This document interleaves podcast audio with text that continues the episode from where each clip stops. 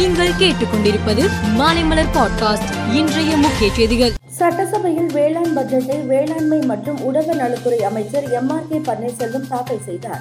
வேளாண் பட்ஜெட்டில் பல்வேறு முக்கிய அம்சங்கள் இடம்பெற்றுள்ளன. மகளிர் உரிமை தொகை ஆயிரம் யார் யாருக்கு கிடைக்கும் என்பது குறித்து அமைச்சர் கீதா ஜீவன் கூறுகையில் முதியோர் உதவித்தொகை பெறும் பெண்களுக்கு இந்த பணம் கிடைக்க வாய்ப்பு இல்லை. ஏனென்றால் அவர்கள் ஒரு திட்டத்தில் பயனடைந்து வருகிறார்கள். லட்சக்கணக்கில் ஆயிரக்கணக்கில் சம்பளம் வாங்கும் பெண்கள் இந்த உதவித்தொகையை எதிர்பார்க்க மாட்டார்கள் என்பது என்னுடைய கருத்து. எனவே தகுதி உடைய பெண்களுக்கு இந்த உரிமை தொகை வழங்கப்படும் என்று அவர் கூறினார்.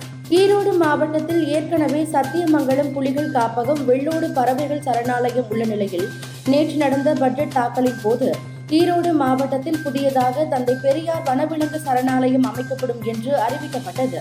இதையடுத்து கோபிச்செட்டிப்பாளையம் அந்தியூர் தாலுகாவில் உள்ள எண்பது புள்ளி ஐந்து ஆறு ஏழு ஹெக்டேர் வனப்பகுதியில் இந்த புதிய வனவிலங்குகள் சரணாலயம் அமையப்பெறுகிறது. இது தமிழகத்தின் பதினெட்டாவது வனவிலங்கு சரணாலயமாகும். ஸ்ரீஹரிகோட்டாவில் இருந்து எல்வி எம் த்ரீ ராக்கெட் வருகிற இருபத்தி ஆறாம் தேதி முப்பத்து ஆறு செயற்கைக்கோள்களுடன் விண்ணில் பாய்கிறது. இந்த ராக்கெட்டை ஸ்ரீஹரிகோட்டாவில் உள்ள சதீஷ் தவான் விண்வெளி ஆய்வு மையத்தில் உள்ள இரண்டாவது ஏவுதளத்தில் இருந்து வருகிற இருபத்தி ஆறாம் தேதி காலை ஒன்பது மணிக்கு விண்ணில் ஏவ இஸ்ரோ திட்டமிட்டு உள்ளது. கர்நாடகத்தில் காங்கிரஸ் ஆட்சி அமைந்தால் வேலையில்லாத பட்டதாரி இளைஞர்கள் ஒவ்வொருவருக்கும் மாதம் மூன்றாயிரமும் பாலிடெக்னிக் படித்தவர்களுக்கு ஆயிரத்து ஐநூறும் வழங்கப்படும். கர்நாடகத்தில் பத்து லட்சம் இளைஞர்களுக்கு வேலைவாய்ப்பு வழங்குவோம் என்று காங்கிரஸ் எம்பி ராகுல் காந்தி கூறினார்.